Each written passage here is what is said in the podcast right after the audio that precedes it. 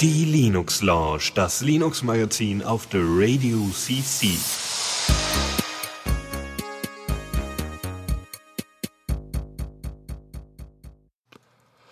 Und damit willkommen im neuen Jahr, willkommen zurück zur Linux Lounge, der ersten dieses Jahres. Und äh, ja, hi Falli. Hallo, hi Lukas. ja, ja, wunderbar. Das, das fühlt sich gut an im neuen Jahr, würde ich sagen. Und unsere Technik funktioniert auch noch. Hoffe Ja. ich. Das klingt vermutlich super wieder. Ja, Und äh, ich begrüße auch alle Leute an ihren Empfangsgeräten. Mhm. ja, Ja. nee, schön. Also, ja, ja. Ich klinge auch wieder besser als am Mittwoch jetzt. hm. Ja. Da hatte ich ja äh, fieses, fieses, äh, zer zerschleimten Rachen alles und so. Das war eine ganz, ganz grausame Sendung. Aber jetzt ist wieder fit. Mhm. ja, wunderbar. Sehr cool. Ja, ein paar Themen haben wir ja. Mhm. Und äh, Wir haben mal Kommentare. gucken, was wir. Was werden wir, was, was haben wir? Kommentare. Boah, was denn so? Ähm, einmal haben wir irgendwann mal über OSM gesprochen und da hat Matthias kommentiert zu einem äh, halt dem Projekt, ähm, ja, wie heißt das? Vertical Area Photographs. Halt die Idee, selber Luftbilder zu machen. Ziemlich cool. Aha. Und noch äh, ja, über das N900 und Open Pandora. Okay. Ein bisschen Kritik, äh, also Vor- und Nachteile. Ah, das, welche Sendung war denn das? 129. Vom Ist das nicht, ist das nicht schon ein bisschen her? Oder? 10. Dezember. Ja. Okay. 10. Dezember, da siehst du mal. Ja, ja. Mhm. Ich, ich bekämpfe mal gerade noch eben das Echo. Ähm, Ja, und ich stopf, Matthias ich hat stopf dann mir, noch mal- Stopf, ich, ich stopfe mir Stopfhörer rein in die Ohren. Ja. Das sollten wir mal vor der Sendung machen. Aber gut, dass Tuxi es direkt um, direkt Punkt äh, 19.01 gesagt hat. Sehr gut. So. Und dann gab es noch einen kurzen Kommentar über äh, äh, hier Banking-Software, wo wir mal drüber geredet haben. Das ist auch schon eine Weile her. Ähm, Okay. Und äh, halt nochmal so, was, was man so sich von der Banking-Software wünschen könnte. da hatten, da hatten wir auch drüber geredet, was, was du verwendest und dass du da tatsächlich auf dem Android dann deine ganzen Ausgaben mit Tracks und Ja. so, ne? Sehr gut. Genau. Oh, viel besser, sagt der Tuxi. Yeah!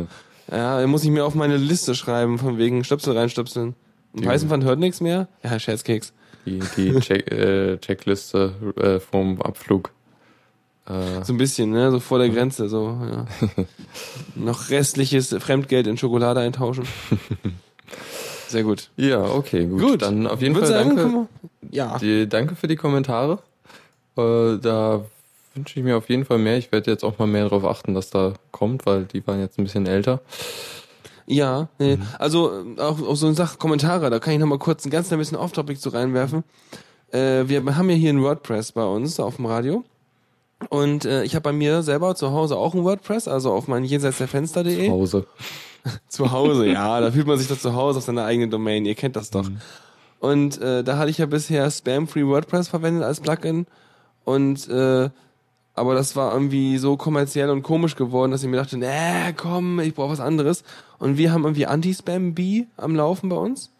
Und das ist echt gut. Das habe ich bei mir auch installiert. Es kommen zwar ab und zu noch ein paar durch, aber äh, das macht nicht so viel.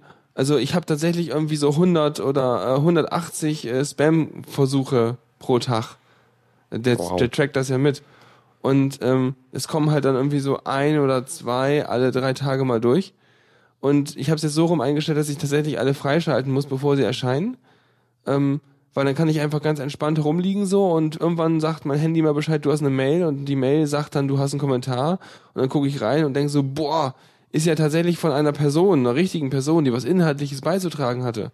Und dann kann ich einfach auf meinem Android in die WordPress-App gehen und mich zu meiner Homepage verbinden und sagen, hier, schreib mal frei. Und dann geht das. Ja, das ist Das ist schön. total ja. praktisch. Ja, damit bin ich relativ schnell mit dem Freischalten eigentlich auch.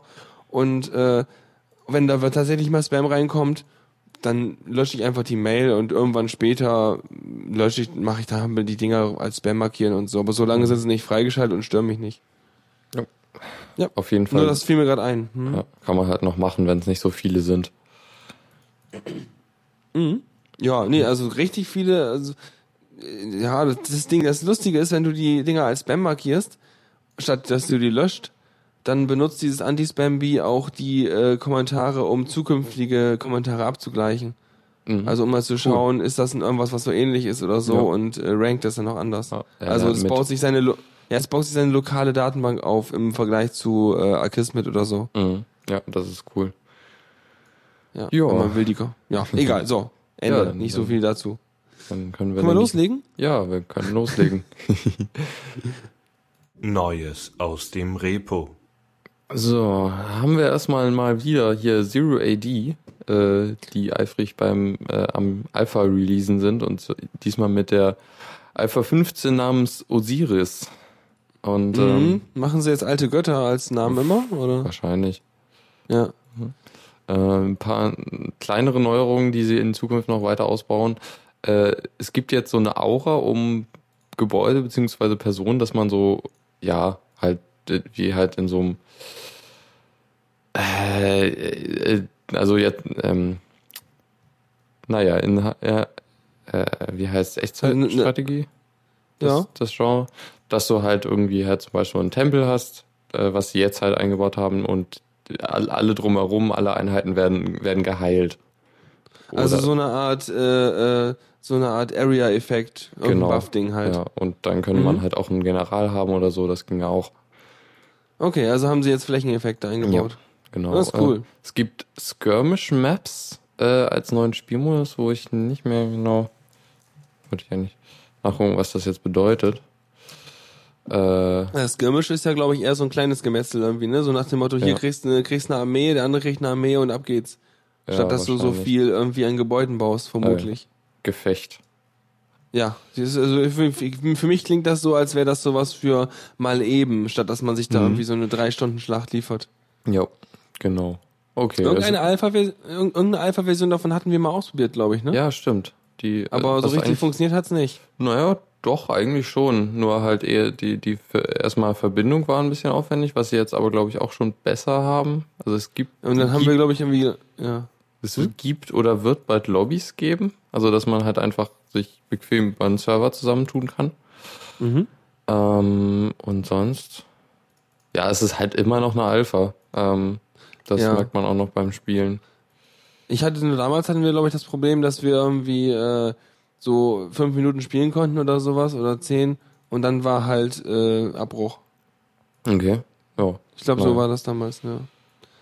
Aber ja, sonst halt tatsächlich wie Age of Empires 2 irgendwie. Ja. Ganz komisch. Mhm.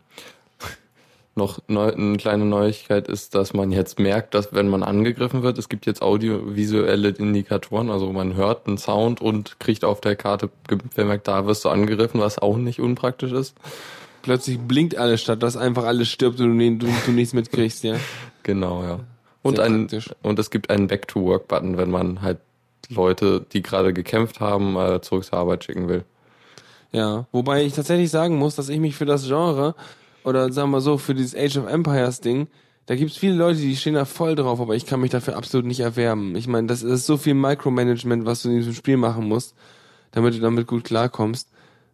Das ist echt so nicht meins, keine Ja. Ahnung. Hab's jetzt auch mal auf, mal auf einer LAN gespielt und das, also, nee, das war Age of Empires 2. Und Ja. ähm, das war do- doch, also ja, es ist halt doch irgendwie anstrengend und man muss halt, wenn, um gut zu sein, muss man halt echt viel können, so und viel halt wissen halt auch Ja. über die Einheiten, was jetzt gut mit was äh, fu funktioniert und was man jetzt zuerst baut. Das ist ja auch ganz wichtig. Also was mich da noch, also ich komme dann eher mal mit sowas wie Siedler klar, Mhm. den alten guten Siedlerteil, oder ähm, Anno. An- Mit Anno komme ich auch dann eher mal klar, als äh, mit sowas wie Age of Empires. irgendwie. Ja. Naja. Dann ein Programm, was ich eigentlich schon fast für Tote erklärt hatte, Turpial, ein eigentlich sehr schöner Twitter-Client. Das gibt's noch. Ja, das, Ich bin ja umgestiegen seit einer Ewigkeit auf äh, Hothot, ja, was ich dann auch nicht mehr nativ laufen lasse, sondern als äh, App in, im Chromium-Browser laufen lasse, weil er anders bei mir gar nicht mehr läuft, das Hothot-Dings. hm.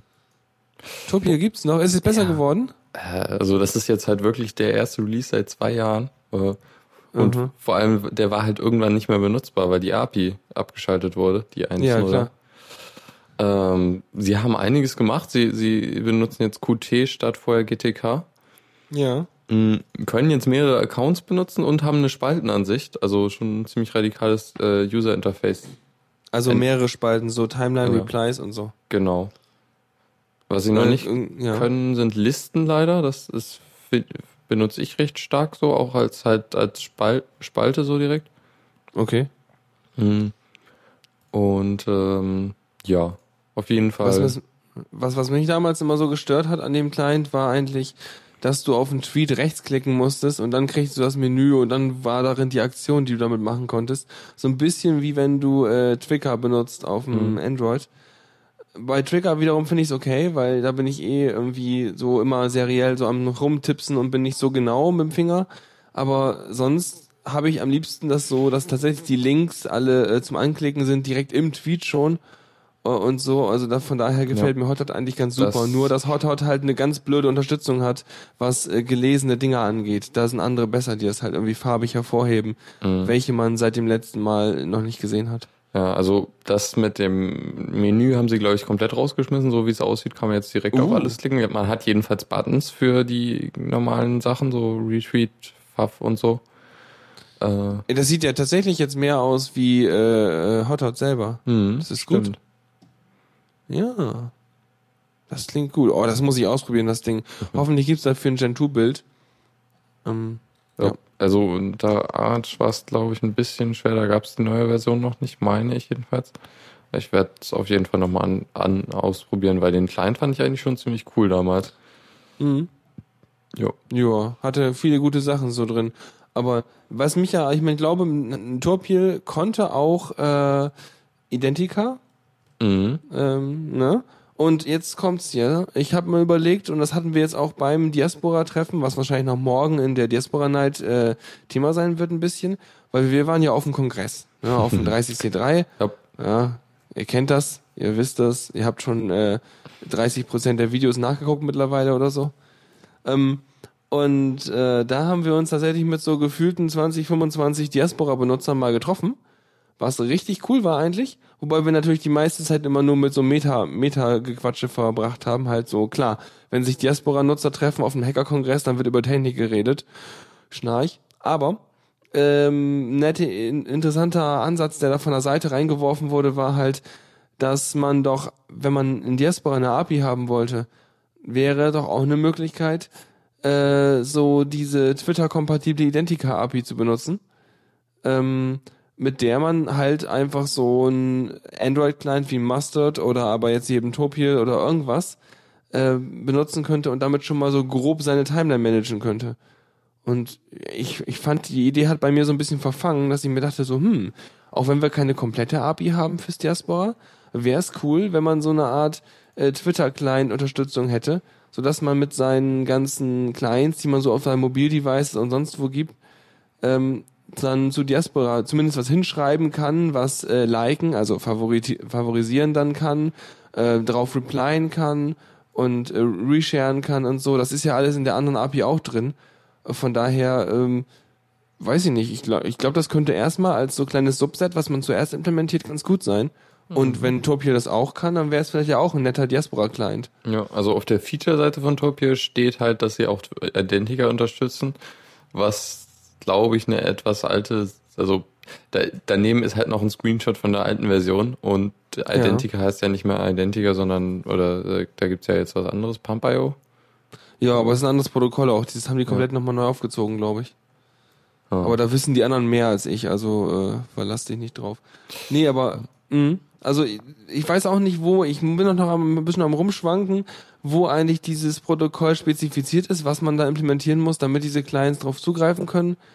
Ähm, aber wenn ich das erstmal in den Finger kriege und dann auch noch Zeit haben, Diaspora mir vorzuknöpfen und dann auch noch irgendwie hinkriege, in Python irgendwie reinzugucken, dann ist tatsächlich die Chance hoch, dass es dort mal so einen Ansatz gibt und dann mal so einen äh, Pull-Request gibt, äh, so ein Ding da einzubauen. Und vielleicht hat man dann tatsächlich irgendwann mal eine mobil-Client-kompatible API oder sowas. Hoffe ich doch.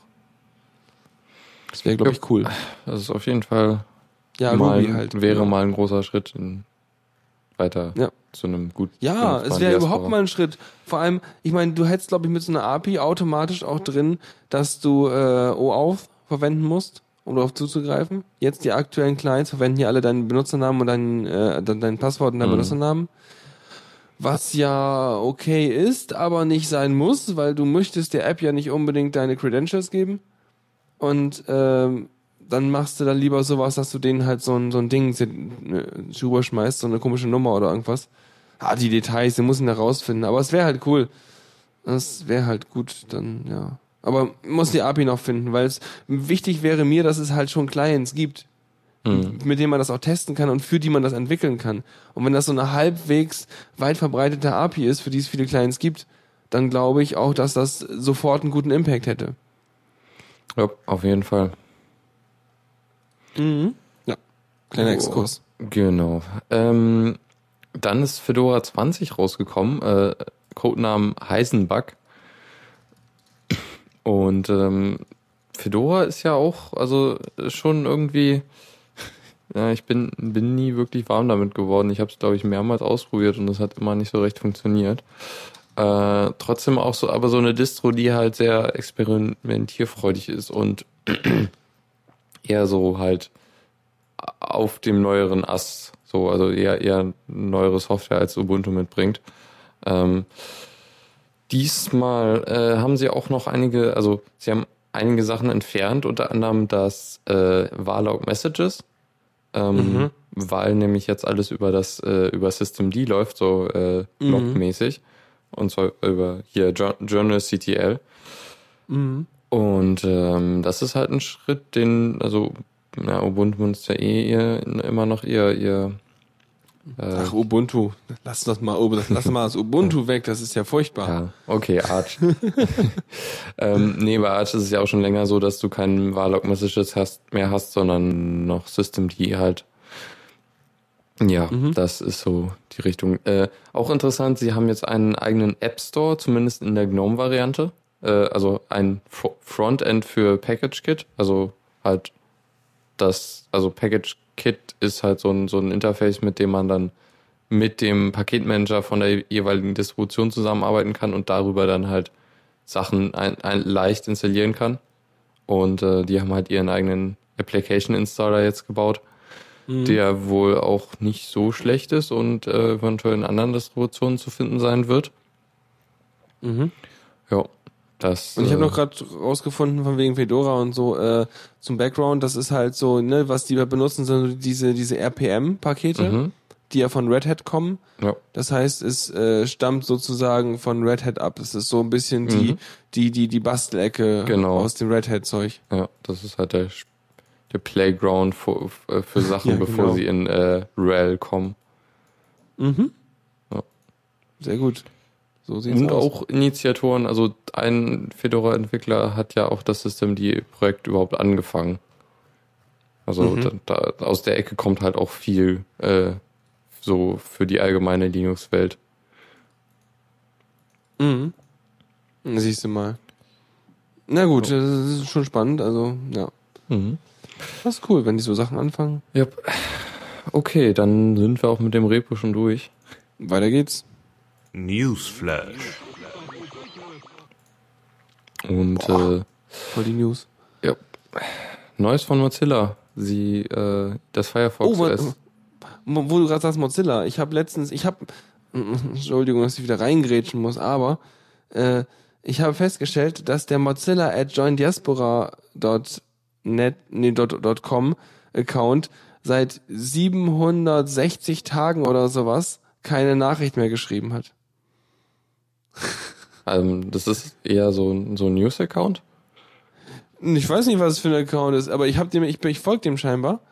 Und äh, ich habe mir jetzt letzt, jetzt ein Tool geschrieben, was ähm, alle meine äh, Diaspora-Account äh, äh, durchgeht und schaut, wann der letzte öffentliche Post war und dann darauf so ein Ranking macht und äh, ja und auch guckt, welche Accounts denn schon nicht mehr existieren, die ich da habe. Und das Ziel, was ich eigentlich damit habe, ist, dass ich dann ähm, im zweiten Schritt dann irgendwie dieses die äh, die User, die man sich da einmal runter, runtergescrapt hat, filtern kann. Und äh, dann Also man kann sagen zum Beispiel alle Benutzer, die äh, ihren Account geschlossen haben und auch äh, und, und alle Benutzer, die meinetwegen länger als x Tage inaktiv sind, nimm die mal. Und im letzten Schritt sagt man dann, äh, schreibt denen irgendwie eine PN und sag, fragt die mal, ob sie noch gibt, also bei denen, die es noch gibt, die, deren Account nicht zu ist. Oder aber wenn man, wenn die nicht mit einem teilen, dann würde, würde das Tool einen Diaspora-Post erstellen, der in einem temporären Aspekt ist und dieser, in diesem Aspekt ist nur derjenige drin, mit dem man möchte, dass das sieht und in dem Post ist eine Erwähnung drin. Das ist quasi fast wie eine PN und äh, da fragt man halt mal nach, ob die Person noch aktiv ist.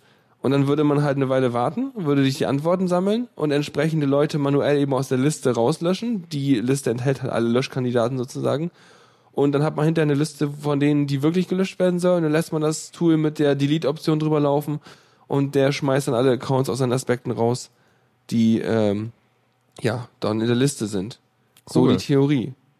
Das funktioniert fast schon, bis auf Nachrichten und, und also Benachrichtigungsfunktion. Das ist komplett noch nicht drin, weil ich mache das mit dieser Diaspi-API von dem Marek irgendwas da. Äh, ihr kennt die ja. Und ähm, die API hat noch keine privaten Nachrichtenunterstützung. Das heißt, ich kann keine PN schreiben. Ich kann wahrscheinlich wohl einen Aspekt erstellen, den Benutzer reintun und eine Nachricht dann da reintun. Werde ich irgendwann ein- einbauen. Und was auch nicht funktioniert, ist Benutzer aus Aspekten entfernen. da habe ich auch schon einen Bug-Report geliefert, beziehungsweise werde den vielleicht irgendwann selber äh, nachliefern. Aber auf jeden Fall habe ich es erstmal reingeschmissen, weil ich habe gerade erstmal keine Zeit jetzt wieder die Woche über, um das zu bauen. Und dachte, ich sag schon mal Bescheid, falls er irgendwie Bock hat, das zu ändern. Aber ansonsten habe ich auch schon während des Prozesses, während ich rausgefunden habe, wie ich diese ganzen Aspekte durchnummeriere und sowas alles, äh, da habe ich schon mal diverse Bugs noch gefixt und Flüchtigkeitsfehler und Zeug und so. Und, und Python fand es herzlich eingeladen, PN-Supporter einzubauen. Oder ich war zu blöd, es zu finden. Aber ich hatte irgendwie das Gefühl, äh, die Klasse sieht ganz schön klein aus und im Prinzip kann das Ding keine PNs schicken und lesen. Aber wahrscheinlich habe ich mich verguckt. Das kann auch sein. Also, ich vielleicht, vielleicht muss ich nochmal nachgucken, gerade wenn Python-Fan sagt, so, boah, das war schon drin, dann muss ich nochmal nachgucken. Vielleicht ist das drin. Ja. Aber auf jeden Fall, Benutzer löschen funktioniert nicht mehr. Ich bekomme halt einen 404-Fehler, wenn ich versuche, einen Benutzer aus einem Aspekt zu löschen. Ja. Mhm. Ja, äh, Richtig, wir waren bei Firefox, bei Mozilla. Genau. Entschuldigung. Ich wollte auch nur sagen, also es könnte natürlich einfach auch eine schlechte Doku sein, dass man da nicht raus. Also, wenn Also keine Doku. Oh, okay. Das ist ja, schlechte Doku. Also es gibt keine Doku quasi. Du hoffst immer, dass Kommentare im Code sind. Das sind tatsächlich über vielen Funktionen sind äh, oder, oder Methoden konkret gesagt sind Kommentare drüber. Die sind auch oftmals relativ okay oder die Funktionen haben auch sprechende Namen. Aber man muss sich erstmal daran gewöhnen, dass es eine Models-Datei gibt, wo verschiedene Models drin sind, sowas wie Aspekte und äh, Streams und sowas, glaube ich, oder zumindest Aspekte und, und, und sowas. Aber es gibt wiederum noch eine People-Datei, in der wiederum das User-Model drin ist. Und man sich denkt so, "Äh, aber das User-Model ist doch auch ein Model. Wieso ist das in der falschen Datei? Genau. Also, ja. Ich, ich hoffe, ich, ich freue mich halt so, wenn irgendwann eine richtige API da ist. Jupp. Ah, Seufzt. Ja. So, Firefox. Ja, endlich. Fire, Fire, äh, Firefox OS äh, geht, wird auf weiteren Geräten verfügbar sein, unter anderem Smart TVs und Tablets. Und Mhm. zwar haben sie für Smart TVs direkt einen Part, also einen Partner gefunden. Und ähm, da wird es dann wohl in- demnächst äh, Geräte geben.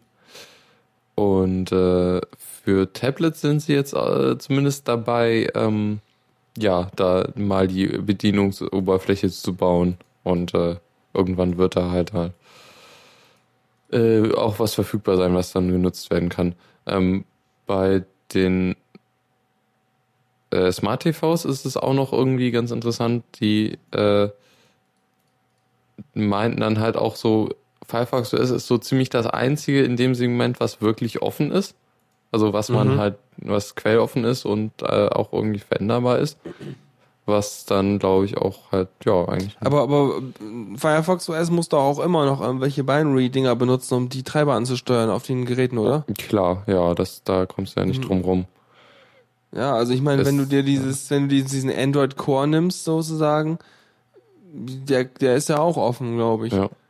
Aber das Problem ist, ich glaube, da ist so viel noch nicht drin, was du brauchst, damit du ein funktionierendes äh, Gerät hast. Mhm. Und mit dem Firefox OS, da hast du halt schon mal so viel drin, damit du ein funktionierendes Gerät hast. Ja. Also, mhm. So hier ganz viel offene Webstandards werden versprochen. Ja, das klingt auch erstmal schön. Da sollen sie mal aus dem, aus dem Pushen kommen und finde ich gut, weil ich muss tatsächlich sagen, jetzt hier nochmal große Lobschaufel äh, rüberschaufeln an, an die Mozilla-Jungs. Äh, die Firefox-App auf dem Android ist echt mein Standardbrowser und das Ding ist halt einfach mal so viel cooler als das, das Chrome-Dings bei mir so. Jo. Also, okay, ich habe doch beides am Start, so Firefox und Chrome, weil der, der Chrome startet bei mir e extrem schnell, versus Firefox, der halt ein paar Sekunden braucht.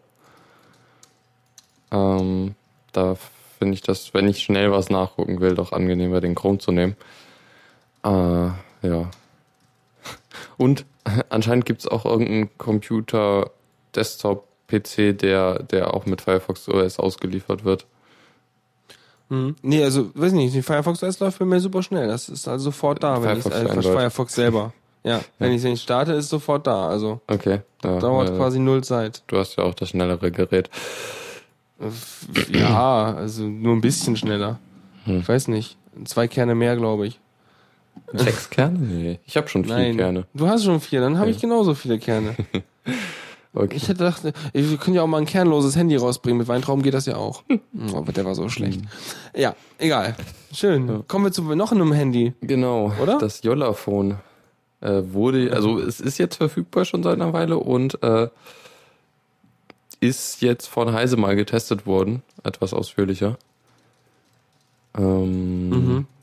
Genau, da. Es, also das OS, das hatten wir glaube ich auch schon mal, die haben halt weniger Buttons, so, also es gibt keinen Home-Button oder so. Äh, die fehlen halt komplett, auch virtuell gibt's sie nicht, sondern sie haben alles mit Gesten. Also so seitlich reinschieben, von unten reinschieben und so Geschichten. Und ähm, erinnert auch ein bisschen an WebOS eigentlich. Ja. Ich, ich, war ein bisschen verwirrt, weil ich hatte. Ach ja, genau. Äh, ist äh, Halt, äh, richtig. Sailfish OS. Ich habe ja genau, ich hatte nämlich auch noch einen Artikel, dazu gibt's noch einen ausführlicheren Artikel zu dem hier mit so einem 10, 12-seitigen Test, den ich mir einfach mal durchgelesen hatte. Ich weiß nicht, ob ich das hier schon angebracht hatte oder im Ministerio. Auf jeden Fall, da haben die es nochmal in Detail nochmal reingetan. Und äh, ja, von daher kam, kam mir gerade so bekannt vor. Mhm. Mhm. Ja. Äh, Fazit von dem Artikel ist, dass das Ding eigentlich noch nicht so für die normalen Anwender geeignet ist, weil es halt doch recht wenig, also es hat so die Grundfunktion, äh, Musik hören, Internet und so, aber halt nicht viel mehr irgendwie. Das, was halt Android innerhalb von Jahren halt da an, an einem Feature-Set ange, angebracht hat, das ist halt auch nicht so mal eben äh, reproduzierbar. Das kannst du nicht einfach so stemmen, ist klar. Ja. Wahrscheinlich wird auch noch der App-Support, also werden auch noch relativ wenig Apps da sein, oder? Das ist, glaube ich, äh, das Interessante daran. Die haben ja einen direkten Kompatibilität zu Android-Apps. Aber ich glaube, die laufen sollen nicht. Sie, da laufen halt einige von, aber viele, die irgendwelche Ja. Sachen auf der SD-Karte machen müssen oder so, die haben halt ein Problem, glaube Ja, okay, aber zumindest hast du schon mal einige, ich. Ja. was schon mal ein Vorteil ist, weil so eigene Apps haben sie ja echt wenig. Ja. Ja, ähm, interessanter ist es halt für Leute, die irgendwie, wie sie sagen, unter die Haube schauen wollen. Äh, es gibt halt einen direkten Shell-Zugriff. Äh, Mhm. und so. Also. Und halt für Entwickler irgendwie, wenn die, wenn, wenn Leute draufsetzen wollen, dass das irgendwann mal abhebt. Aber irgendwie es ist doch ein bisschen. ich bin gespannt. ja, könnte- mal schauen. Also vor allem, ich glaube, der, der große Pluspunkt war eigentlich, dass äh, diese Steuerung mit den Gesten relativ durchdacht war Mhm. ähm, und eigentlich schon einen ganz guten Eindruck machte. Müssen wir aber einfach mal in der Hand haben, so ein Ding, weil sonst Ja. kann man da jetzt echt so wenig zu sagen. Ähm, ich meine, ich wünsche mir eigentlich auch, dass es eine äh, große Durchdringung an verschiedenen äh, Betriebsplattformen für die Smartphones gibt, weil wenn du nachher nur noch einen Hersteller hast oder so, der komplett verbreitet glaub, ist, ja, das ist ja jetzt mit zwei. Android so im Grunde, Ja. dass das halt der vor, das Dann- Vorherrschende ist. Ja, ich meine, das ist zwar nett, weil einfach alles ist, es gibt einfach alles für Android und brauchst nur für ein Ding entwickeln, aber du hast halt auch eine Menge, du hast halt wieder so einen typischen Single Point of Failure, ne? Wenn halt irgendwie, irgendwie das Zeug sich in eine blöde Richtung entwickelt oder irgendwas, dann ist halt das gleich Ding gleich komplett weg. Ja. Naja, keine Ahnung. Gibt sicher eine Menge Argumente, die man auf solche Art von Strukturen legen kann, aber das ist mehr so eine Metabetrachtung. Mhm. Ich merke gerade, wir haben echt viele äh, Smartphone-Themen. Ja. Müssen Ja. wir einen eigenen, müssen wir Smartphone-Launch machen. Ja, genau. Mal wieder. Aber dann hätten wir hier keine Themen. No. Oh. Äh, ja, äh, das nächste zu Android, da hat wohl ein Entwickler was Interessantes rausgefunden, und zwar das Moto X. Das, no, ist das das von Motorola, das neueste Handy? Ah, ich komme Ist immer. das Moto G wäre das neueste? Ja, ja, aber hier geht's jetzt irgendwie um das Moto X. Ah, Mhm. komische Bezeichnung. Äh, Moto X. Jedenfalls Ich hat denke das- dabei immer an Motorräder. Das hat eine Holzrückseite? das hat irgendwie eine Holzseite. ja, im vierten Quartal sollen auch Holz- und Keramikrückseiten Oh. lieferbar sein, steht da. Okay. Ich finde ich ja geil mit Holzrückseite. Es hätte sowas von, das, das Fairphone hätte das mal tun können. Ja, ja, stimmt eigentlich. Weniger so Plastik. Öko-Style. Auch wenn das dann. Und die haben sich vertippt. Was? Weil hier steht im Artikel so, mh, äh, das, ein Smartphone lässt sich zwar tatsächlich per Sprache für OK Goggle Go, also sie haben nur eine O bei OK Google gemacht. Okay. Äh, okay Google Now. Tja, Ja, äh, schön. egal. Jedenfalls äh, hat das Gerät eine oh, äh, teilweise bessere Performance als so äh, andere Geräte aus der gleichen äh, Klasse. Und das kommt irgendwie dadurch, dass die für, für Snapdragon-Prozessoren optimierte äh, Compiler und äh, Bibliotheken mitliefert, ähm, die Aha. auch von Google stammen, also beziehungsweise Haben die Namen dieser optimierten Dinger? nee, Weil aber normalerweise halt, hast du ja diese, diese, diese Dalvik äh, genau, Java Engine. ja, das ne? ist halt ein optimierter Dalvik-Compiler. Mhm. Und äh, Bionic nennt sich die andere Bibliothek. Was auch immer die macht. Äh, jedenfalls hat dann jemand das halt auch ohne großen Aufwand auf das äh, Nexus 4 ge ge äh, gepatcht, wo dann die Performance teilweise oder halt besser war als der, der, der, die hier der, der neue Compiler von Google. Äh, der, der Ahead of Time Compiler Art. Aha. Was interessant ist, weil der, der halt vorher kompiliert und nicht, nicht just in time. Äh, Das ist spannend. Ich kann nämlich hier tatsächlich in meinem Nexus äh, 5 kann ich hingehen und kann sagen, ich kann in Dalvik oder in Art äh, äh, Mhm. meine, meine Apps auslaufen lassen in den äh, Entwickleroptionen. Oh, cool. Das wusste ich nicht. Also ich kann es einstellen. Ich habe noch, ich habe aktuelles Dalvik drin. Ich habe aber noch nicht Art probiert. Ich wusste gar nicht, was das ist. Oh, ich Und das soll ja nicht- schneller sein und toller sein oder was? Ja, das ist halt, ja, wie gesagt, das ist äh, ahead of time, weil der, also hier äh, Maschinencode wird teilweise direkt in der App ausgeliefert. Das ist kein Java mehr. Also beziehungsweise halt schon vorkompiliert. Was jetzt dieses, Art-Zeug oder das, was Das die da Art. haben? Okay. Das ist also gut. Hm. Ja. Vielleicht probiere ich das mal irgendwann, aber ich habe aktuell nicht das Problem, dass die Apps irgendwie langsam werden. Ah ja, genau, ich kann es auch schon sagen. Na siehst du mal, muss man sich vielleicht mal außerhalb der Sendung mal kurz irgendwie schlau lesen, ob das schlau ist, ob man da was kaputt machen kann, ob irgendwelche Apps dann nicht mehr starten oder so. Ja, es ist, also es ist, glaube ich, wirklich auch dann nötig, dass die Apps mehr mitbringen. So hatte ich das verstanden. Weil die halt dann kannst, ja. anders kompiliert werden müssen. Aber du, du, du kannst die Apps doch gar nicht selber kompilieren. Das heißt, wenn ich sie mit meinem Handy umschalten kann, dann äh, mache ich doch irgendwas. Das heißt, ich, ich vermute doch dann, dass dann das Handy beigeht und dann so, so einen mega Ladebalken anzeigt und sagt, ich optimiere mal eben deine Apps und dann irgendwie zehn Minuten lang Strom frisst und hinterher hast du halt optimierte Apps, die dann irgendwie mit dem Ja, Ahead of Time Dings umgebaut sind oder Ich so. werde es mal probieren, aber er muss neu starten. Dafür. Ah, siehst du. Ja, wahrscheinlich kommt danach so eine Art, wie wenn du so ein Systemupdate gemacht hast, so ein Dialog. Stimmt, ja. Vermute ich mal. Mhm. Oh, spannend. Okay. Mhm. Auf jeden Fall. Also es gibt halt, also es ist halt ein bisschen komisch, warum Google das nicht halt direkt in den Main-Code von Android packt. Weil es ist halt, Snapdragon-Prozessoren sind halt schon verbreitet und in Android-Geräten. Das könnte halt durchaus. Ja, das ist aktuell State-of-the-Art-Dings. Ja. Also jetzt aktuell haben das ja nicht die meisten so. Mhm. Die meisten, sag ich mal, Flaggschiff-Dinger, also die, die größere sind. Ja. Jupp, mal schauen. Vielleicht äh, ist das ja auch irgendwie mal so leicht. Oder, oder sowas kommt dann halt irgendwie in äh, CyanogenMod. Ja. Äh, oh, äh, fett geschrieben, don't use the Bionic Patch on CyanogenMod. Ups. Naja, Bionic? Äh, also halt für, für den, äh, für die, die Bionic Library. Also das, was du gerade eben, das Genau. mit, dem, mit dem optimierten Ding. Ah. Also, was ich gerade sagen wollte, war halt, dass sowas dann vielleicht eher in Sanction Mod einwandert, weil die halt dann Ja. solche Sachen machen. Und ja. Aber wäre cool, wenn es eigentlich direkt in Android wäre. Obwohl, vielleicht wollen sie es halt, äh, vielleicht ist es halt auch so, weil sie Art pushen wollen und das halt nicht mehr halt äh, da halt auf dem alten Code nicht mehr weiterarbeiten wollen. Ja, keine Ahnung. Es ist mehr so Rätselraten, würde ich Ja. sagen. Ich meine, letztendlich alles, was weniger Prozessorzyklen braucht, um das gleiche Resultat zu liefern, ist besser, weil schon die Batterie und alles und äh, macht eine bessere User Experience. Von daher, die werden sich schon für das entscheiden, wo sie denken, boah, das äh, macht's besser. Denn letztendlich will doch auch Google entsprechende Zahlen liefern können, um zu sagen, pass auf, unsere Handys halten noch länger durch oder aber irgendwie äh, noch geiler als iPhone oder irgendwas. Mhm, ja. Aber also ich glaube nicht, dass die da irgendwelche Entscheidungen treffen werden, die irgendwie zum Nachteil der Benutzer ist. Zumindest was so. Performance-Sachen angeht. Ja. Ko- äh, Vielleicht kommt es einfach auch in Android 4.5 oder so. Keine Ahnung. Boah, so hoch schon die Nummern. Na, Bald haben wir wird Android 27 5 oder so. Also, Oh, wahrscheinlich Sie- mit dem. äh, wie heißt es? Lime Pie, glaube ich, ist der Spitzname Äh. dafür.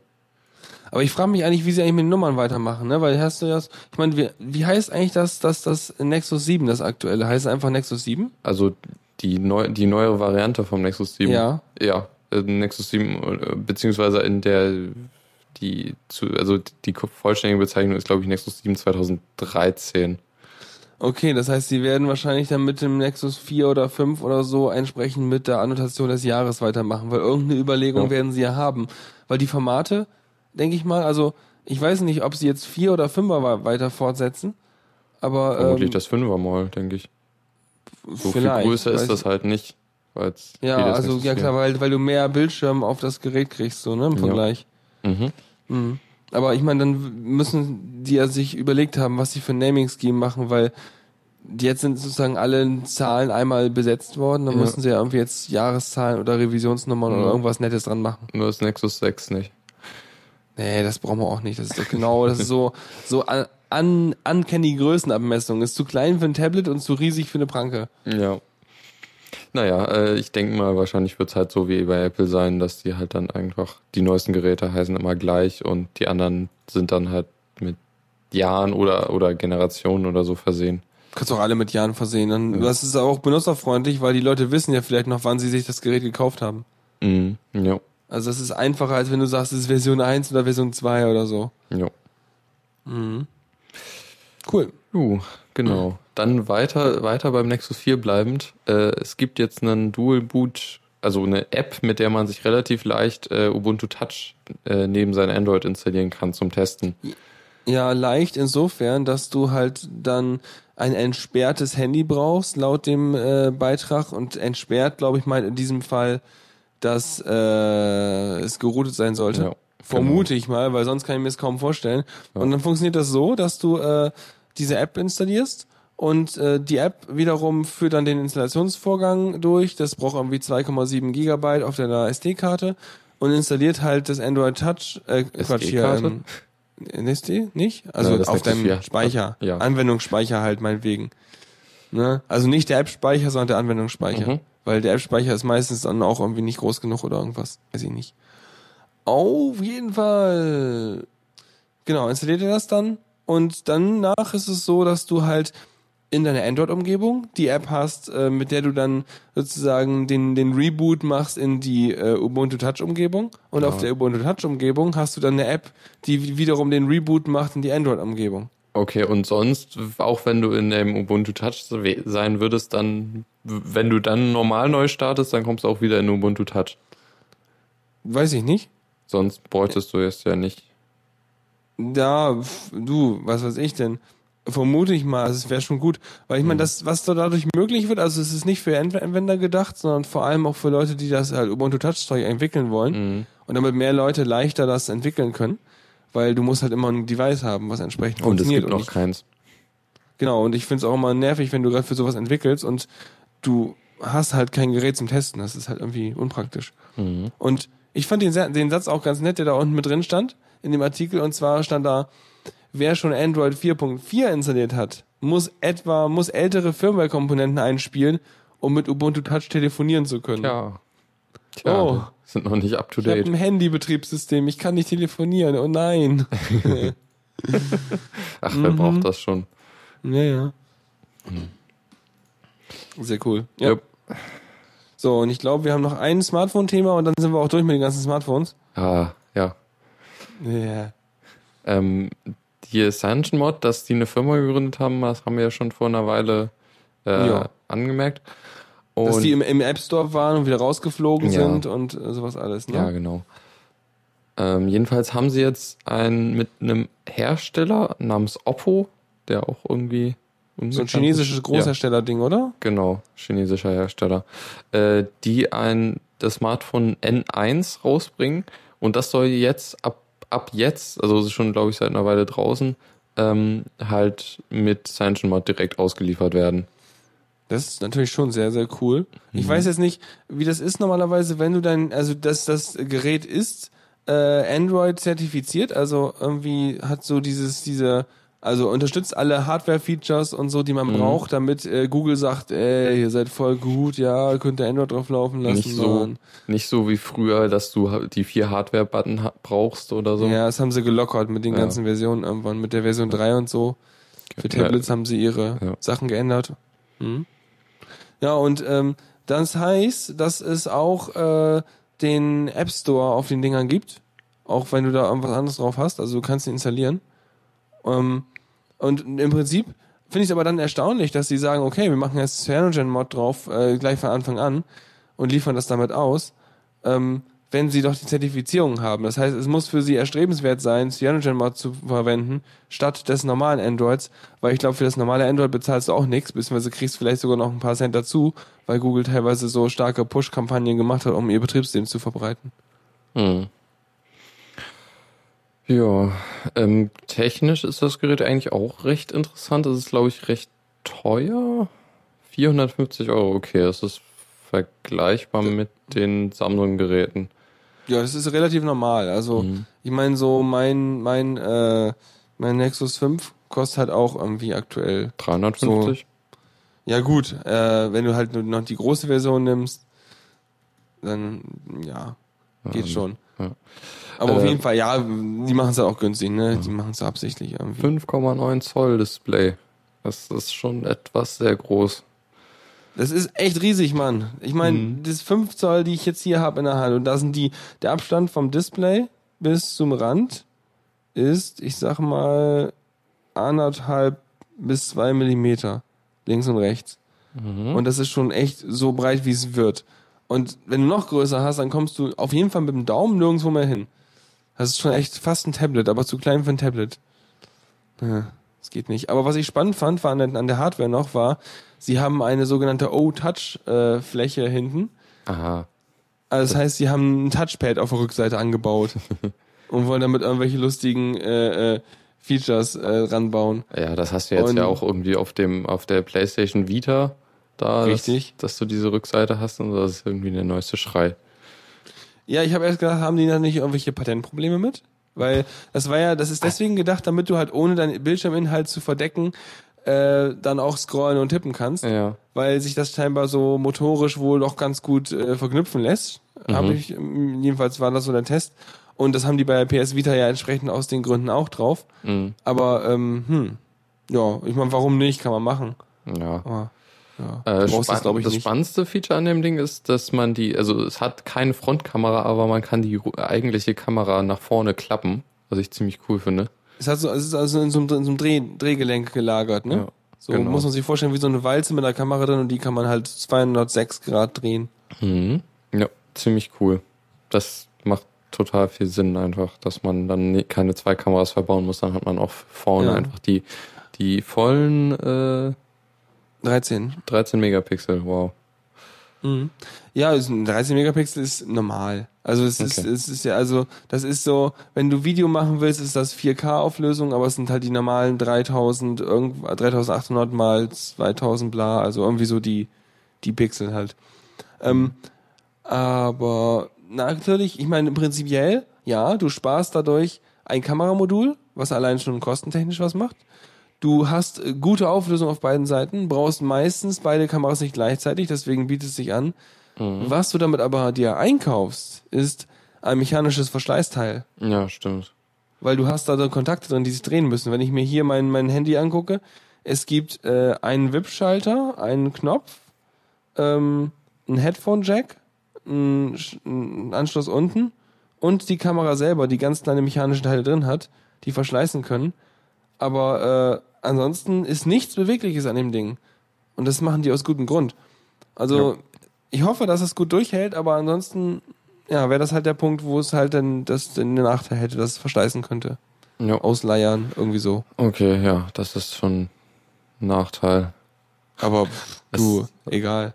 Es sei denn, man macht das irgendwie mit NFC oder so. Keine Ahnung. Ja, und dieses, Strom überträgt man durch so Spulen. Ja, ein bisschen Ja, Induktion. Ich meine, du, guck mal, ne, Lap Laptop-Bildschirme funktionieren auch.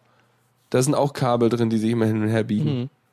Also Wusstest das du eigentlich, ist- dass Hm? die, ich glaube, ab dem ersten Nexus 7 sogar, die, die alle in, äh, per Induktion einfach ladbar sind? Also, du kannst alle Nexus mein 4 Nexus 7 nicht, glaube ich. Okay, aber dann Aber das Nexus ja, 5 hier.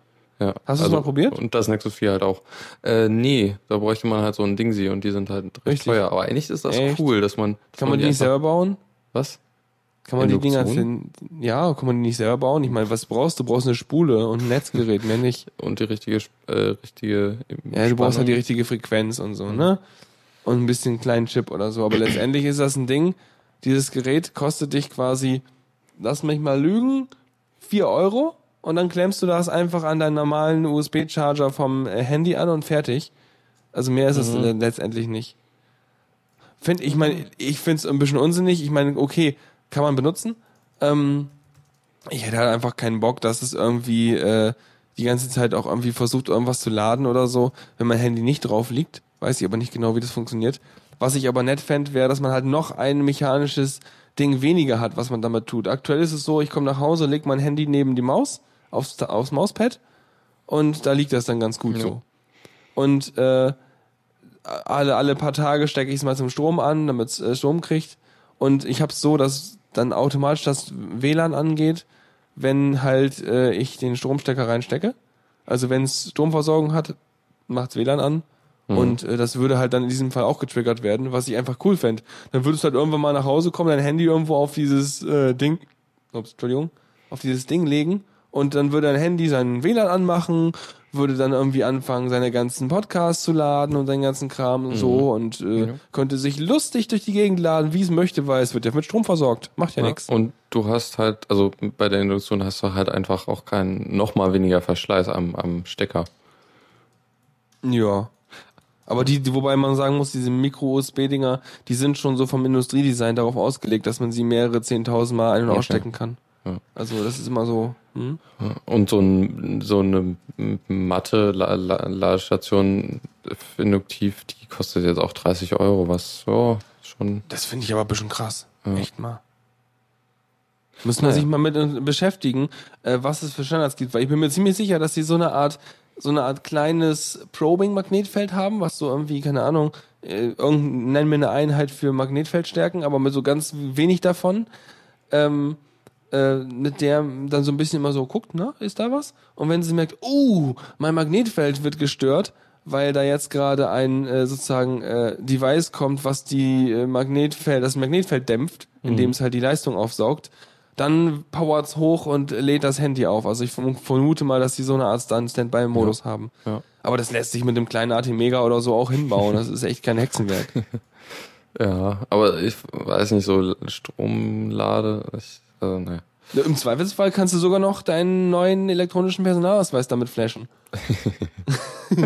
wenn es vielleicht die gleiche, wenn es die NFC-Antenne fürs Laden benutzt, weiß ich ja nicht. Hm. Könnte sein. Ja. Oder es sagt einfach per NFC Bescheid, dass es da ist. Das, das könnte ja auch Glaube sein. ich nicht. Da muss ich ja noch ein Protokoll sprechen, so richtig mit Bits und so. Mhm. Ich glaube, das ist, ich glaube, das passiert auf einer sehr, sehr, sehr, sehr dummen Ebene, Okay. so wie ich die Industrie kenne. Ja. Na gut. Kommen Aber- wir zu unserem nicht äh, genau. Äh, Chromium, beziehungsweise, also Google wird, will in Zukunft im Chrome äh, hier die, die, hier die äh, Netscape API, wo man schon am Namen sieht, die ist äh, echt alt, abschalten und äh, sie fangen mit Chromium an und das wird wohl im April passieren, dass sie halt die, die NP-API abschalten. Papi. Und- so. ja. Und ähm, erstmal war da irgendwie die Panik groß, dass, dass man jetzt kein Flash mehr unter Linux benutzen kann. Also es bezieht sich jetzt. Ja, benutzt mal einen Firefox, der kann das. Äh, Aber äh, es gibt halt schon seit längerem, also es Adobe hat ja schon vor einer Weile, glaube ich, äh, genau, die N, der Flash Player für den äh, für die NP-API wird schon eine Weile nicht mehr weiterentwickelt. Und es gibt halt schon auch jetzt für ein Chromium äh, ne, die, die Pepper Flash Player Variante. Und äh, ja, man kann halt für die PP-API äh, den Flash Player weiter benutzen. Und dann sogar Mhm. neueren. Weil nämlich der, der, den man unter Firefox benutzt, wohl schon, seit einer Weile nicht mehr geupdatet wird. Hm. Ja, ich, ich, ich erinnerte mich nur, dass es irgendeine, dass ich wusste nur, dass es irgendeine Netscape API gibt wohl und dass diese diese irgendeine Netscape API deswegen, weil es einen NS Wrapper äh, äh, Use Flag in Gen 2 gibt, was man irgendwie an diese ganzen ähm, Bausteine da ranklatschen kann, um irgendwie dieses Ding zu unterstützen oder auch nicht. Mhm. Sonst, son- sonst wusste ich es halt nicht. Nee. No.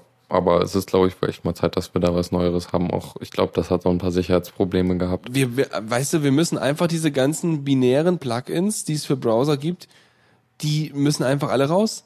Also wenn, dann muss das na- nativ in den Standard rein und das meiste lässt sich halt mit dem ganzen HTML5-Zeugs echt gut machen. Ich meine, wir haben Video, wir haben Audio, wir haben Realtime-Video und Audio, wir haben Sockets, wir können tatsächlich äh, einen Torrent-Client in JavaScript bauen, wenn wir wollen. Ähm, wir können halt äh, Gamepads anklemmen, wir können die Maus komplett übernehmen. Also man kann eine Menge. Und äh, das brauchst du halt echt nicht mehr mit irgendwelchen externen machen, machen, Sachen machen, zumal du mit solchen externen Plugins und sowas auch noch das Problem hast, dass äh, du damit so eine Vulnerabilität hast und auf jeden Fall eine Binärabhängigkeit, wenn du halt meinetwegen dann den Browser für dein irgendwie ARM-Ding gibt, aber es gibt kein Flash oder kein Binär-Plugin für dein ARM-Ding, dann läuft das auf dem ARM-Ding halt nicht. Ja. Ja. Du hast So. ja eh auf den mobilen Geräten noch eher wenig Flash. Ja, will man auch nicht, weil das braucht Strom ohne Ende, ist halt scheiße und das Ja. sind nicht Hardware, Hardware dekodiert dann, ne? Ja, ja. Also alles, ihr, ihr kennt die Diskussion, das ist ja nicht neu. Wir sagen ja seit, also das sagen wir ja seit Jahrzehnten quasi, gefühlt seit, sterben. bevor Flash erfunden wurde und diese ganzen anderen Sachen. Erinnerst du dich, ActiveX-Objekte? Ah, das gibt's auch. Ja. Oder, oder Silverlight oder. Äh, das, also- das wird ja immer noch für die ganzen Streaming-Dienste benutzt. Ja, aber das ist auch so ein Binärding, was einfach keiner benutzen möchte. Und die soll mal aufhören Doch, damit. die Leute, die halt nicht wollen, dass du dein, den Content kopierst. Ja, aber den, den, die, die, die will ich nicht, dass die das, also ich, ne, weiß, was ich meine. Ja. Die sollen das gefälligst nicht benutzen wollen, so rum. was gibt's noch an schlimmen Dingen? Ich glaube, äh, einige Streaming-Sachen hatten das auch. Ich meine, Twitch und sowas läuft Mhm. über Flash. Ja, Aha, dafür braucht man Flash, ne? Aber die haben so eine schlimme Implementierung. Das, das ja, das ist ist furchtbar. immer laut bei mir, wenn ich äh, Twitch ja, ja. anmache. Es ist einfach nicht cool. Und es gibt noch ein paar andere Sachen. Ich habe tatsächlich noch letztens eine Webseite gefunden, die haben ein Java-Ding geladen. Oder wollten sie zumindest, aber mein Firefox sagte, hey, du kommst hier nicht rein. Und dann habe ich kein Java angucken können. Ja. Ja, Deus sagt gerade, es hieß mal, iOS würde Flash killen. Als ob iOS einen Unterschied machen würde. so. Jetzt komme ich wieder von meinem Anti-Hipster raus runter. ja. So, ich würde sagen, kommen wir zur nächsten Ecke. Ja. Zockerecke. Genau.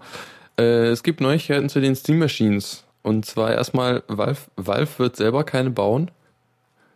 Aber es gibt einige Hardwarehersteller, die wohl welche bauen werden. Insgesamt, äh, es wurden schon äh, sechs oder so vor, äh, vorgestellt. So irgendwie Alienware, Alternate. Also die Hyper. ganzen Gaming-Hardware-Hersteller Ja. so, ja? Genau. Gigabyte ist auch dabei. Das ist gut. Die haben sicher eine Menge RAM drin. Ein paar Gigabyte. Ja. mein Jedenfalls, Mainboard ist also, von Gigabyte, deswegen erinnere ich mich. Hm? es ist halt echt viel an Varianz drin. Also es gibt sehr, sehr leistungsfertige und halt auch ziemlich billige. Und ähm, die Bedingungen sind auch recht gering. Also was ein Computer qualifiziert sich als Steam Machine, wenn halt SteamOS drauf läuft und ein Steam Controller dabei ist. Also schon recht äh, Mhm. locker so. Also man Ja gut, aber ich meine, äh, äh, letztendlich hätte ich es gern, dass, dass du sozusagen dieses, dass es ein bisschen ist wie mit dem Nexus oder so, dass du sozusagen dieses Steam-Machine, äh, dieses Brand, diese Marke, damit verknüpfst, dass dort der ganze, äh, viel von dem Steam-Krempel laufen wird. Also dass du auf jeden Fall ein gutes Gerät kriegst so. Mhm. Also es wäre schade, wenn da halt jetzt jede Grütze da irgendwie sich Steam Machine nennen dürfte. Ja. Oder vielleicht müssen sie sonst so Steam Machine Klasse A, Klasse B, Klasse C machen, um dem Kunden dann wiederum zu bieten, hey, pass auf. Also, Äh, dass du ja. mit der einen, mit der einen kannst du eigentlich nicht di direkt auf der Hardware spielen, sondern nur von deinem PC streamen. Sowas könnte man ja auch machen. Mm, Ja, das ist aber, das ist, das, ja, das ist im Prinzipiell, das ist, haben sie ja auch drin, diesen Modus, Ja. ne? Aber, boah, nee, ey, weißt du, dann spiel ich doch lieber am Rechner. Dann habe ich den Delay nicht. Nee, aber, ah, das ist aber, nein, ich meine, da brauche ich ja noch mehr Hardware. Ich will ja dann, wenn ich, wenn tatsächlich, dann will ich die Steam Machine ja tatsächlich als Konsole benutzen. Das heißt, das ist mein Gerät, ich spiele Mhm. mein Spiel und die Welt um mich herum existiert jetzt nicht mehr. Ungefähr Ja, so. aber ich glaube, das mit dem Streaming ist ja, ins, sonst würden die das ja nicht machen, wenn es so Nee, eine geht. zu große Latenz hätten. Nee, nee, aber weißt du, wenn ich, wenn ich meinen Rechner sowieso zu Hause habe, auf dem das Spiel ausgeführt wird, und ich habe drei Meter weiter meine Steam Machine, nur weil die an meinem Fernseher hängt, dann nehme ich doch den Rechner. Mhm. Ja, das Umstöpseln ist ja, also man kann das ja auch recht gut an Dings Ja. anbauen. Das ist eigentlich jetzt nicht so der große Aufwand. Ja, ist sowieso illusorisch, weil ich werde mir so ein Ding nicht kaufen. Mhm. Aber äh, im Prinzip. Aber es ist schön, dass es viele Leute gibt, die das herstellen, weil ähm, das ist toll. Keine Begründung. Ja. Ich meine, es ist schön, wenn das Steam sich weiter verbreitet. Ja gut, die haben schon eine relativ große Marktmacht, sage ich mal. Aber äh, das könnte halt dazu beitragen, dass halt noch mehr äh, Spiele sich auf Linux äh, gut abspielen lassen wollen, wenn die Steam-Machines halt auf Linux basieren. Ja. Also es steht auch noch, dass es wäre halt sogar möglich, sowas zu machen. Du hast SteamOS drauf, aber halt auch noch ein Windows. Das, äh, das, da Ja. gibt's kein Limit äh, von, von Steam, äh, von Valve her. Ja. Also sowas könnte man auch machen. Mhm. Ja. ja. Oh. Ach, ja, jetzt bist du schon müde. Ja, wir sind ja gleich durch. Keine Panik. Ja. Sonst Und äh, noch ein Update, ne? Ja, ein SteamOS hat ein Update gekriegt und funktioniert jetzt nicht nur mit äh, Nvidia Karten, Grafikkarten, sondern jetzt auch mit Intel und AMD. Oho, hm, die feinen Herren. Und nebenbei, also mit dem ko- kommenden äh, Kernel wird es auch nochmal irgendwie einen ziemlichen äh, Boost bei in- äh, AMD-Karten geben. Was Mhm. auch irgendwie. Ist da ein Grafiktreiber drin? Ja. Das ist gut, das ist prima. Nee, das ist schön, ich mag Updates. Mhm. Ich freue mich dann immer, dann kann ich immer zugucken, wie Updates sich installieren. Mhm. Ich, ich, darf ich, soll ich dir mal von wegen Updates eine Horrorstory erzählen? Ich meine, wer mir auf Twitter gefolgt oder vielleicht favorisiert, zwinker, zwinker. Ähm, nee, äh, ich habe mal wieder rumgerantet, dass Windows 8 so scheiße ist. Ich habe ja auch auf der Arbeit jetzt hier, ich habe ja immer Bluescreens gehabt, jetzt schon die ganzen zwei Monate oder was ich, die da ich da arbeite oder so. Und äh, habe ja schon RAM ausgetauscht, habe schon äh, alle möglichen Treiber ausgetauscht und Sachen und das hilft nix da war jetzt letztendlich mein letzter Strohhalm, an dem ich gerade rumgreife, grabbel, ist halt ähm, von Windows 7 auf Windows 8.1 und hab dann mal heute das Upgrade gemacht. Ey, du kommst, du findest dich ja echt nicht zurecht am Anfang, ne? Also erst so, äh, ist alles voller bunter Blöcke. Das erste, was ich gemacht habe, ist meinen kompletten Start-Menü-Bildschirm, wo dann irgendwie diese ganzen Widgets drin sind. Erstmal alles gecleart bis auf den Desktop. Erstmal weg. Alles weg. Das ist wie mit vorinstallierter äh, Software auf irgendwelchen gekauften äh, Rechnern. Alles weg. So. Und dann habe ich mir dort die Sachen reingezogen, die ich wirklich brauche. Also Entwicklungsumgebung, Git-Client und so ein Krams. Und äh, Hab mir dann angeguckt, wie ich meine ganzen Monitore anordne und alles und so, aber also Windows 8 ist auch nur Windows 7 mit hässlichem Interface. Ansonsten ist das nicht viel anders. Ich hoffe, dass die Treiber anders sind unter der Haube, also dass sich das besser verhält. Na, mal sehen. Ja, ja, also wäre interessant, wenn das jetzt mit den Bluescreens weitergeht. Das wäre blöd. Ich will arbeiten. Ich kann doch nicht die ganze Zeit Bluescreens haben. Weil du bist du gerade Dinge am tun, hast noch vielleicht noch jemanden am Telefon, der dir gerade irgendwie, ja, und wie verhält sich denn das, wenn wir das und das und das und das tun? Ich so, ja, Moment, gucke ich dir eben nach. Dann kriegst du einen Bluescreen dann musst du erstmal dafür sorgen, dass deine verdammte Kiste wieder neu startet, deine Entwicklungsumgebung wieder neu startet, mhm. du wieder an die Stelle im Code kommst und dann wieder nachvollziehen kommst, welche Aufrufe da was, also das geht gar ja. nicht. Naja, also es hat sich nicht viel geändert, aber ich hoffe, dass Windows 8 irgendwas, irgendwas sensibler hat oder besser hat. Robuster meine ich, als 7. Aber letztendlich, ich stecke da auch nicht viel Liebe in das Windows rein, weil ich benutze es auf Arbeit das heißt, ich will die App, die Programme starten, die ich brauche, damit ich die Software testen kann und bauen kann, die ich brauche. Aber es muss weder schön aussehen, noch gut bedienbar sein, noch irgendwas. Weil das schaffe ich sowieso nicht, weil äh, ist halt Windows. Ist irgendwie hm. nicht, ich, ich fühlt sich nicht nativ an irgendwie. ja. Naja. Kann ich nachvollziehen. Schnüff. Aber egal. Ja. Dafür, dafür ist der ganze Rest so gut. Ja. Also, ich habe eigentlich nichts zu leiden. Wollen wir den letzten Tipp und Tricks weglassen, bis wir es uns durchgelesen haben oder so? Oder? Ja, wir können es auch auf nächste Woche schieben. Das ist eine gute Machen wir Idee. nächste Woche. Okay. Gut, genau. dann haben wir jetzt äh, eine Minute 40 Sekunden überzogen. oh nein, oh nein, oh nein. Ja, nee, fand ich gut. War mal wieder ganz prima. Wieder viel dazugelernt diesmal. Hm. da hast du wieder die Themen ausgesucht, nicht was gelernt, sehr schön. Ja. Und ja, ich hoffe, es hat euch auch Spaß gemacht und schreibt mehr Kommentare, dann können wir sie wieder irgendwie uns darüber freuen. Yay, genau. Okay, dann äh, morgen, äh, ja genau, Ankündigung. Morgen hier mal wieder Diaspora Night mit dem großen, äh, vermutlich äh, stattfindenden Rückblick auf äh, den Kongress und das Diaspora-Treffen. Von dem Dennis ja nichts weiß, aber äh, Tuxi schon, also kannst du dich schon mal darauf vorbereiten. Ja, genau. ja, und, ja, und Mittwoch dann wieder mein Ding, ne? Genau machen wir wieder Musik und so und gucken mal, was so abgeht. Und irgendwann, wenn ich wieder richtig fit bin, also ich, ja, ich bin schon relativ fit, aber ich werde dann demnächst nochmal den Ramova anhauen, ob der mal Zeit hat, ob wir mal irgendwie Interview machen können. Weil da hatte ich schon mhm. mal ziemlich Bock drauf. Und der hat ja auch voll Bock drauf. Jupp. Interviews sind cool. Ja, ja, auf jeden Fall. Muss und man sonst? nur gucken, wie es mit den Zeitzonen ist, ob es klappt bei ihm. ja. Mhm. Und sonst äh, hören wir uns wieder nächste Woche. Richtig. Also ihr jedenfalls. Wir ja. uns dann, also anders. Ihr, ihr wisst das schon. Irgendwie schon, ja. okay. Okay, tschüss. Tschüss. Vielen Dank fürs Zuhören. Die Shownotes findet ihr auf theradio.cc zusammen mit dem Mitschnitt und dem RSS-Feed der Sendung. Solltet ihr Ideen oder Themen für uns haben, dann schreibt uns einfach an kommentar at theradio.cc. Wir freuen uns immer über konstruktive Kritik zur Sendung. Bis in einer Woche.